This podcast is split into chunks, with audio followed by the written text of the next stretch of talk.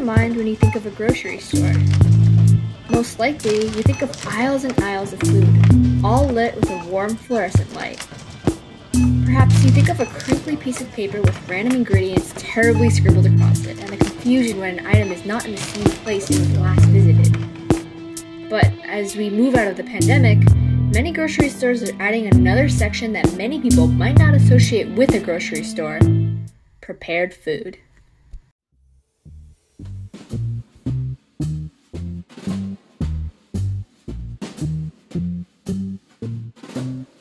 Welcome to Spoonable Standpoint, the podcast where your hosts Leo and Charlene dig into food culture. In this episode, we will discuss the rise of supermarket prepared food, as well as the American perception of them. Are these sections going to fail in supermarkets? If so, how can supermarkets save themselves? Should they model them after other stores that already have prepared food? But first, how did we get here? For most of human history, shopping for food was non existent. Perhaps if you lived in a flourishing town in a particularly lucky time, you might be able to go to a market once in a while. But even if you were lucky, you might not have had the money. So for many humans, shopping was farming. But with global industrialization came a decline in agriculture, with many farmers, sick of slow and inconsistent profits, moving to cities and working in factories where they can have consistent profits.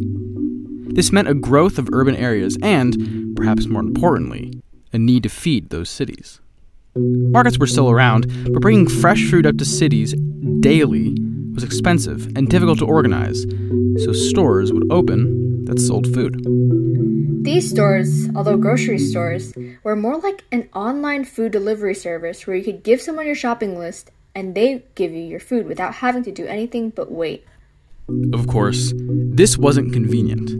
You had to know exactly what you wanted, which, if you were in a hurry, could be quite time consuming and especially frustrating if you forget anything. The solution? Self service. In 1916, Piggly Wiggly opened in Memphis, establishing a new way to shop without having to know exactly what you wanted. It was exactly reminiscent of a modern grocery store with items strategically placed so people would buy them, like candy by the checkout and aisles of different kinds of food. This model would only be enhanced when in 1930 King Kullen opened in Queens. Not only did this store offer everything Piggly Wiggly did, but it also included a bakery, butcher, and a produce market. This store marked the beginning of a truly efficient shopping experience, since one would buy everything needed from one store. And much of it was already made. Why would you want to make bread? You can buy a fresh loaf of it from a store. Why would you make a cake when you can buy one in a few minutes? Why would you make cookies if you could buy two dozen easily?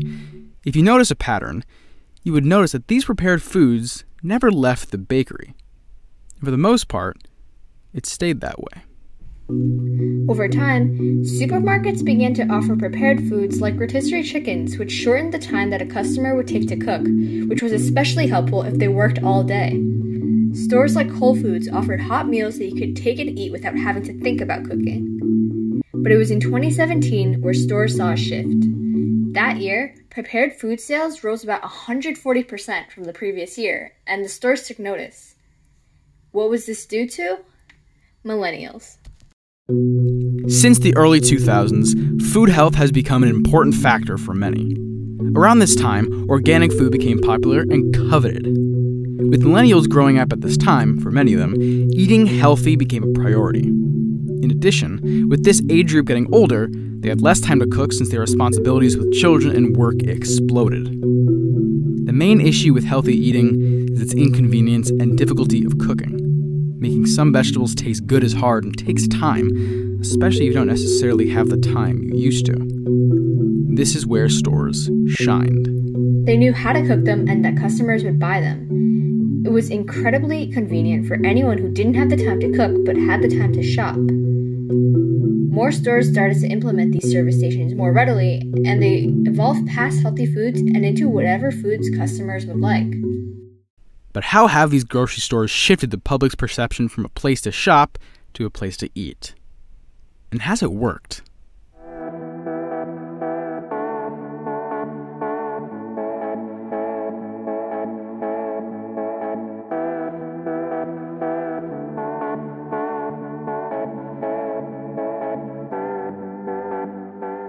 regarding the question that we just left off on, I definitely think it just depends on the store. Like honestly, like if I'm just going to this is this is just fully personal experience over here. If I'm going to like Stop and Shop or something, I'm usually just in and out, um, getting whatever I need and then going.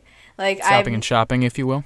Yes, exactly. I'm stopping and shopping at Stop and Shop. So I feel like, you know what? I feel like it's kind of justified if they uh, didn't really change the public perception. But aside from that, like I, I don't really know them for their um, prepared foods. Like I've had their rotisserie chickens before, but not, but nothing really like a full on meal that you can just like take home and prepare.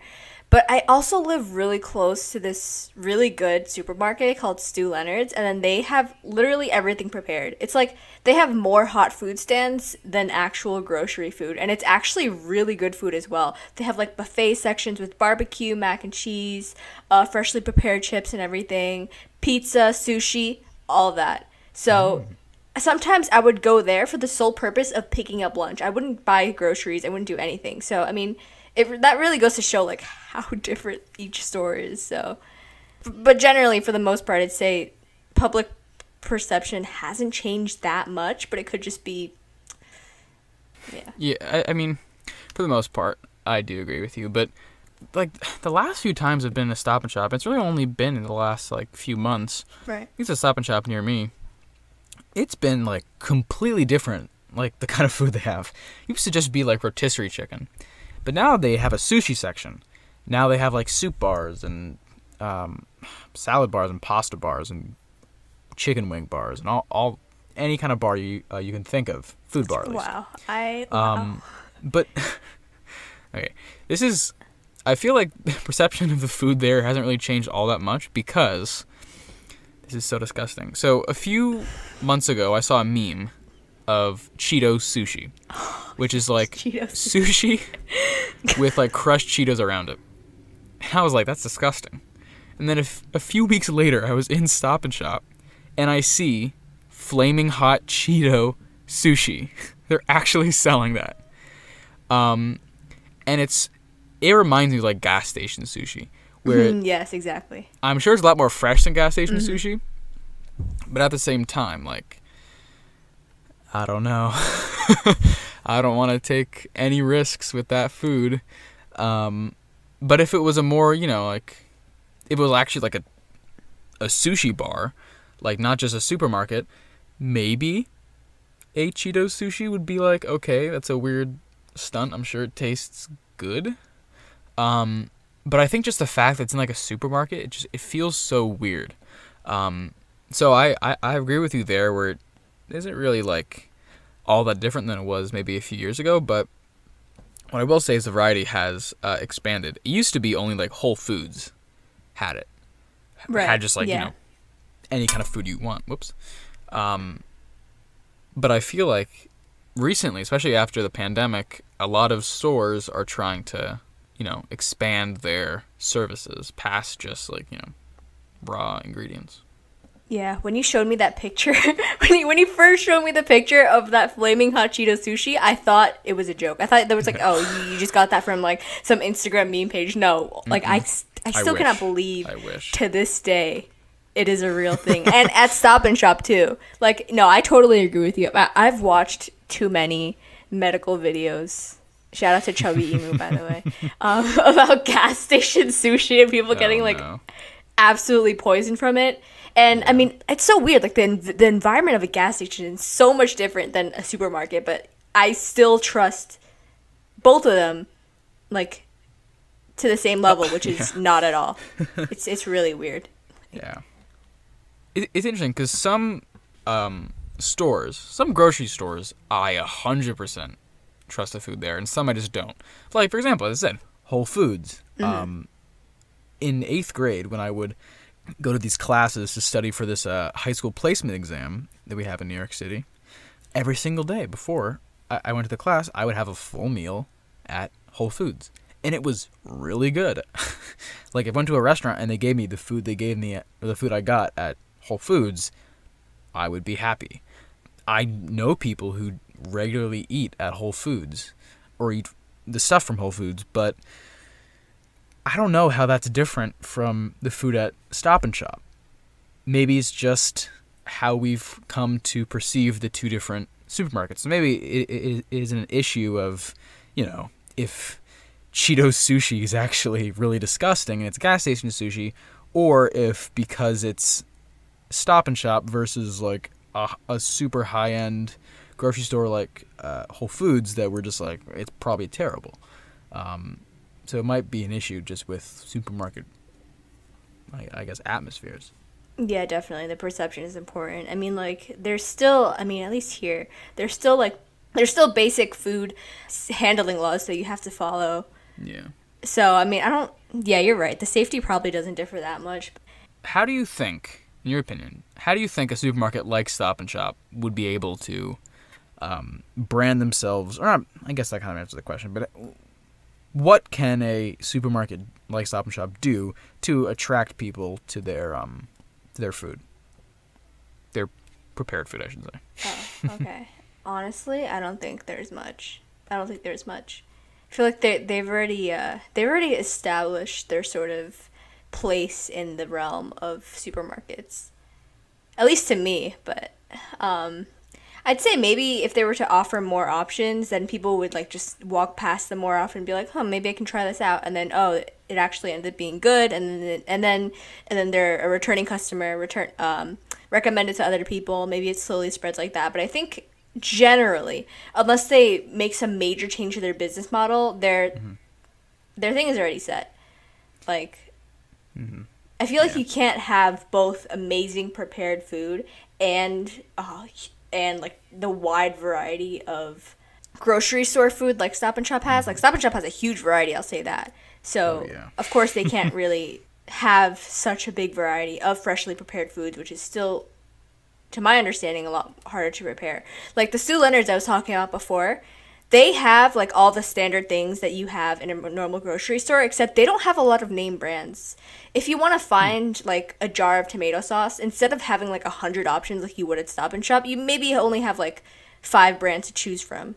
So i think there's definitely like a relationship between how big your food selection is and how much you can invest in prepared food and i think stop and shop is just all the way on the other end and unless yeah unless unless they do a major change i think it's just going to stay that way yeah i agree with you but uh, uh, to some extent I, I i think something whole foods did a while ago was it emphasized its um it, its food a big mm-hmm. section of each whole food store is just its food and, mm-hmm. and you mm-hmm. can see it made right in front of you which i think is the thing that makes stop and shop a little weird to eat at versus a Whole Foods, a Whole Foods generally they have like, you know, multiple like counters where you can be like, "Hey, I want this," and they'll make it for you. Maybe they'll have, you know, stuff out buffet style. Um, but I think seeing those seeing people like make the food is more reassuring. Like at the Stop and Shop near me where they have the uh, the Cheeto sushi. There is a sushi bar right behind where all the sushi is. But only like I, I can't even think of a time where I saw someone behind there making sushi. Now I know it's fresh, right? Because it's a really big sushi bar, or or there's a really big sushi kitchen behind uh, the glass. So I don't think that's just there for de- uh, for decorative purposes. But at the same time, I've never seen a chef there. I've just seen it laid out uh, on the glass counters. So I think that makes it a lot more impersonal. Um, and the fact that you know, Stop and Shop doesn't brand itself for having like prepared food, brand itself for having non-prepared food, just regular grocery essentials.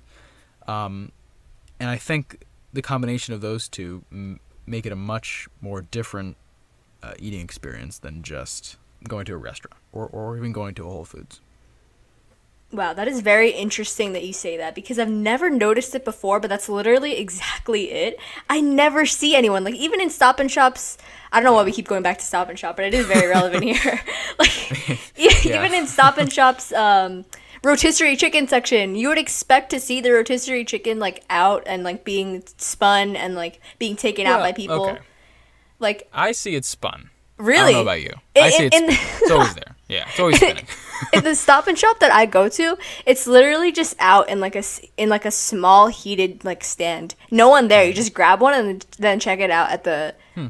checkout line. Really, I don't see anyone there. It's it's just like sitting there. Same with the sushi. It had a sushi bar too, but never saw anyone making sushi. The only place I would see like staff in Stop and Shop were either like at the checkout lane hel- helping to restock the shelves or mm. at the cold cut section like giving Yeah. out the meats and cheeses and everything i never saw anyone preparing the foods it was it, it, it was crazy yeah and stuff stuff like cupcakes too like Yeah. in stores like Costco and yeah, in stores like Costco, you can smell the entire bakery section. I think that's definitely Costco is definitely a store that prides themselves in their prepared foods because it is all delicious. I've never had a single bad experience with Costco prepared foods, and even more so their prepared desserts because you can always smell the croissants. Oh my god, it, heaven! It's literally heaven on earth. Right, it's, it's it's amazing, and you could see like their giant bakery Yeah. kitchen loading out all the carts and everything. You'd very often see a lot of staff bringing out completely freshly prepared goods into the refrigerated section, into the section out. So, d- So uh, think the that- personal aspect really is important there. Like, D- So, I mean, do you think? I mean, this is probably a pretty obvious question, but do you think the you know the being able to like personally see everything makes it a better experience eating there? yeah, well, about the food quality in general, like you know it's being prepared there, fresh on the spot. What I find interesting, the reason why I asked you that question is because, well, if we talk about sushi, uh, I, I don't think uh, you or I are going to go into a stop and shop and uh, eat sushi. But we will gladly go in and get like the bread that's baked there, or the uh, cupcakes that are baked there, or the cookies, or whatever. Most of the time, you don't see someone always uh, baking exactly what uh, you're buying, but sometimes you see someone baking something. But at the same time, you never see anyone, at least I haven't, seen anyone make the sushi, or or you haven't seen anyone make the rotisserie chicken. Um, so how can we trust the bakery sections more than the prepared food sections? Now, I'd say is because bakery sections have been there a lot longer, and people un- understand uh, what what it is because it's been around for so long. But I think the other side to it, at least in my opinion, is that bakeries tend to be really expensive, and um, for the most part, grocery stores like Stop and Shop have pretty cheap baked goods. So you don't have to go to a bakery where it's super expensive. Maybe it's, it's obviously better, but it's much more expensive and it's kind of at, out of your way versus it just being there. Um, prepared foods, I think it's a little different because there are so many restaurants you can go to. There's just so many pla- more places you can go to get that kind of food than just your supermarket, so you don't feel the need to actually eat from the supermarket. Uh, yeah, I definitely agree. And I feel like even I don't know. I feel like even from like a cleanliness point of view, I feel like a baked good is much less likely to be like contaminated or anything. Because like we were talking about like the gas station sushi before poisoning or whatever, and um, I mean if it's a baked good, like it's it's already baked. That you're baking off all the bacteria and everything, and then you're sealing it, whatever. If, it, if it's a Yeah. prepared food, you're letting it sit out for a while. There's a lot of room, and you just eat it straight there. I don't even know. Like, that's just another that's another reason to the list. I I don't know. I wouldn't say it's um. I really wouldn't say it's any like.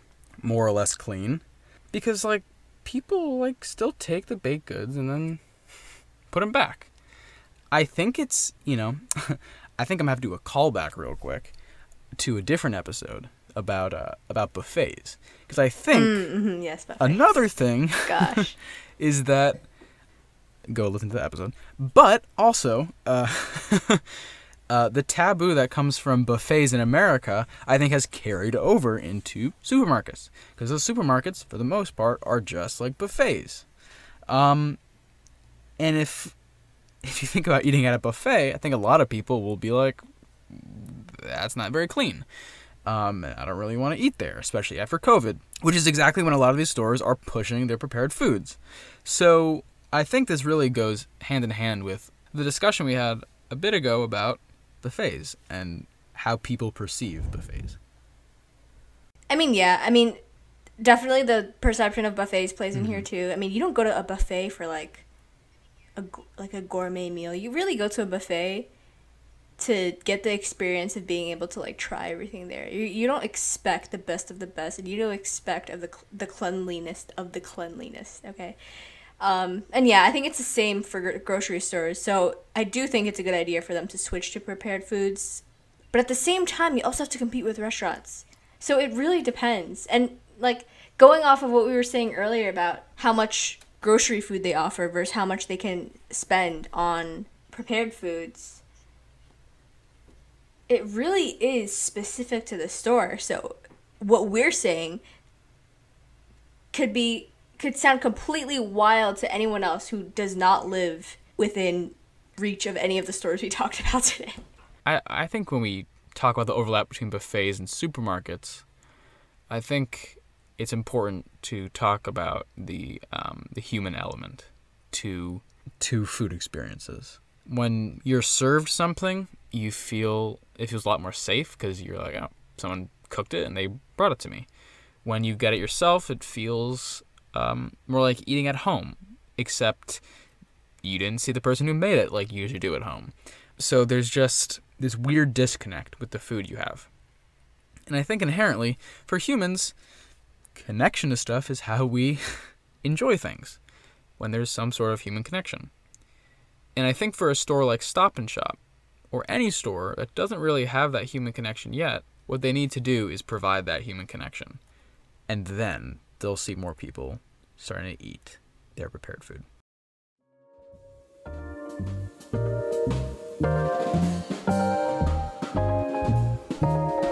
Thank you for tuning into this week's episode of Spoonable Standpoint. If there's something you want us to talk about, put it in the question we pose on Spotify under our season 2 trailer or on our website. Make sure to follow us on Instagram at spoonable underscore standpoint for bonus content and a link to our website. If you like this episode, don't forget to share. We release a new episode every other Friday, and we hope to see you there.